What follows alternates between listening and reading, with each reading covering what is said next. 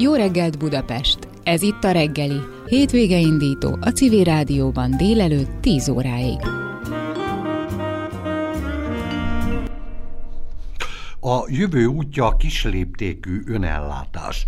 Praktikus tanácsok érkeztek hazánk legnagyobb ökofalvából, a jelenleg tapasztalható súlyos asszály, élelmiszerválság és meg annyi más krízis olvasolható lenne a Krisna völgy által javasolt egyszerű életmód követésével és az önellátásra való törekvéssel, erdősítéssel. Az ökofalu működésének 30 éve alatt lakói sok tapasztalatra tettek szert, kézzelfogható eredményeket értek el, és mindezt szívesen meg is osztják minden érdeklődővel. Két hónappal ezelőtt indítottunk egy közös robotot a, Kisna, a Krisna völgyel, hogy a civil rádió hallgatói első kézből értesüljenek a kisléptékű önellátás útjáról, lehetséges lépéseiről. A robot négy hetente szombaton reggel fél kilenc táján hallható. Ma a tájhasználatról, erdősítésről, fa felhasználásról, fűtésről és fenntartatóságról, biodiverzitásról lesz majd szó. Köszöntöm a telefonvonalban Pártadászt, Pőce Vilmost, a Krisna Völgy környezetgazdálkodás osztályvezetőjét. Jó reggelt kívánok! Jó reggelt kívánok! Megkérdezhetem, hogy a Pártadász pontosan mit jelent? Hát a szerzetesi nevet, a, amikor a lelki tanítómestertől kapunk egy beavatást, lelkészi beavatást, akkor kapunk egy szerzetesi nevet, és ezt általában Krisnának Istennek egy nevét, vagy pedig Isten társának egy nevét uh-huh. kapjuk, és akkor az jelenti ez. Köszönöm szépen. Mielőtt belecsapunk a, a konkrét, ugye az erdő, illetve erdőgazdálkodás kérdésébe, hadd kérdezzem meg, ugye most jelent meg a napokban az a új adat, hogy átlépte az emberiség létszáma 8 milliárdot. E, és e, ugye azt mondják a szakértők, szakemberek, hogy gyakorlatilag a Föld 4 milliárd ember tudna e, rendesen eltartani, ellátni. Tehát, hogy ennek fényében is működőképes ez a bizonyos kisléptékű ellátás? Hát több szempontból is megállja a helyét. Nyilvánvaló, hogy az, önellátás, az önellátó gazdálkodásnak több aspektusa is van a teljes szükségletünk, anyagi szükségletünknek csupán 15, maximum 20 százalékát teszi ki az élelmiszer, és jóval több a többi szükségletünk. Hogyha csak az élelmiszerellátást vesszük alapul, akkor még ez a 8 milliárd ember is elférne uh-huh. jelenlegi uh, Franciaország területén, úgyhogy minden főre jutna 1000 négyzetméter terület. Tehát élelmiszerönellátást még kisebb uh, méretekben is meg lehet valósítani. A teljes mértékű önellátást, a, azt, ahogyan mondjuk uh, két 300 vagy 500 évvel ezelőtt élt az emberiség, uh, azt már nyilván egy átgondoltabb folyamattal lehetne uh-huh, uh-huh. biztosítani. Világos. Az összes szükségletünknek ez uh, nagyon sok területe van. Igen, igen, igen, igen. No, akkor nézzük az erdőt. Tehát mit jelent, mit jelentsen, inkább akkor így eh, kérdezem, mit jelentsen nekünk az erdő? A modern gazdálkodásban az erdőt eh, azt leegyszerűsítik, és sokszor csak egy fa használat, vagy egy, egy eh, használatnak, a, vagy egy hasznosításnak a lehetőségét veszik számba, és ez főleg a, tűzifa, illetve az épület vagy ipari fa. De az, a, az erdők a haszonvétele az jóval kiterjedtebb ennél, és az erdőnek a szerepe, mint ökológiai rendszerben jóval kiterjedtebb.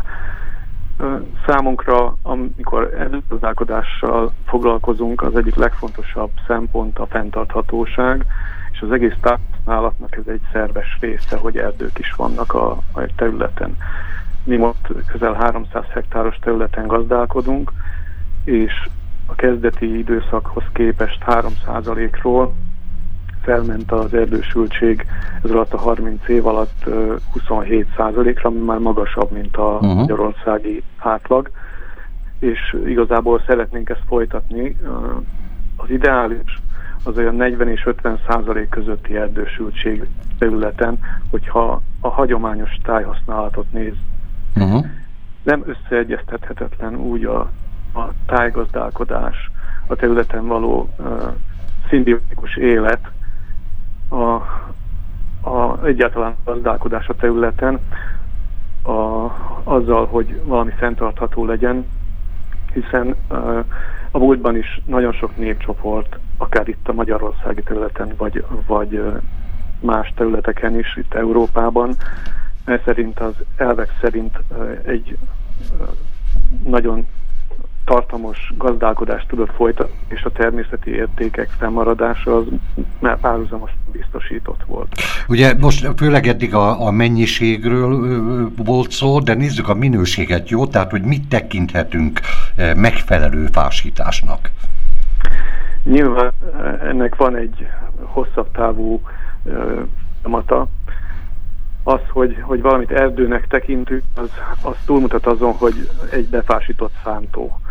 És egy erdő az egy uh, komplex élő, élőhely, életközösség, ami, amiben több korú fás, szárú egyedek vannak, nem csak egykorúak, tehát nyilván van többféle minősége az erdőnek, és uh, törekednünk kell arra, hogy minél nagyobb változatosságban, fajgazdagságban és uh, korarányban legyenek jelen a, az erdőben az élőlények, a növények. De valahol el kell indítani a folyamatot, és számunkra is ugye nagyon sok olyan terület volt, ami, ami szántóként volt hasznosítva, és utólag lett újra erdősítve vagy fásítva, és ezeknél a területeknél elindítottuk, segítettünk a természetes folyamatokra, nyilván csemetét is ültettünk, nagyon sokat, területen több mint 400 ezer erdészeti csemetét hmm. ültettünk el, meg magról is újítottunk fel területeket, és segítünk a természetnek a megújulásban. És ez, amikor már működőképes, illetve felnőtt erdők vannak, akkor nagyon sok hatása van a környezetre. Mikroklímajavító, párásító, légpárásító, árnyékoló hatás, szél, megfogó, széltörő hatás, a szálló por mennyiségének a megkötése, szóval számtalan olyan haszon, ökológiai szolgáltatás származik az erdők jelenlétéből, ami, ami úgymond nem számszerűsített haszonvétel, de nagyon fontos a fenntartható gazdálkodás szempontjából. Uh-huh. Hogy választották ki a fafajokat, tehát milyen típusú fákat, illetve fajúfákat ültettek? Döntő részben az őshonos fafajokat választottuk, és nyilván az élőhelynek megfelelő fajokat, tehát itt Somogy ország, Somogy megyében mindig erdős területek voltak hosszú évszázadokon keresztül, és a, a, elsősorban a mi területünkön az a gyertyános tölgyesek uh-huh. voltak jelen, most már számba kell venni azt is, hogy erdő felújítás, vagy erdősítés, erdő, első erdő telepítésénél a klíma jelentős változással bír, és ezeket a klimatikus hatásokat is figyelembe kell venni a fafaj választásnál, uh-huh. mert nem biztos, hogy az, ami 100 vagy 50 évvel ezelőtt még működött, az most is működik, nem tudnak azok a fafajok már megfelelően növekedni de elsősorban mi is a cseres állományokat és olyan állományokat telepítettünk, amelyek, amelyek elegyesek, tehát van bennük nagyon sok más fafa is, nem monokultúra jellegű falültetvényekben gondolkoztunk. Uh-huh. Nagyon sok gyertyánt, vadgyümölcsöt és olyan fafajokat is tettünk az erdőkbe, amik hosszú távon az egészséges működéséhez, mint ökológiai rendszernek a működéséhez hozzátartoznak. Uh-huh. Mivel ugye erdőgazdálkodást folytatnak, kisléptékű, bár ahogy elmondta a, a méreteket, annyira nem is kismértékű, hiszen itt több százezer faültetésről beszélt. Gyakorlatilag mit csinálnak a fával?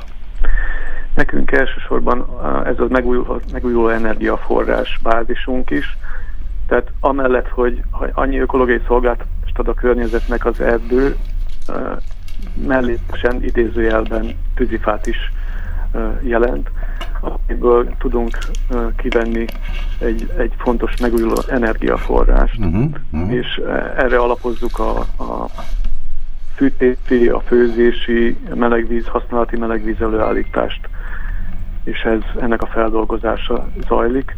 Am, úgy, hogy amennyire lehet az erdő, erdőinket egy folyamatos erdőborítással igyekszünk uh-huh. kezelni. Világos. Köszönöm szépen, ennyi fért bele a mai napba, de nyilván majd folytatjuk, hiszen egy sorozatról van szó. Köszönöm szépen Pártadásznak, Pőce Vilmosnak, a Krisnavőt környezetgazdálkodás osztályvezetőjének, hogy rendelkezésünkre állt, és további jó munkát kívánok, és jó egészséget. Viszont Köszönöm szépen.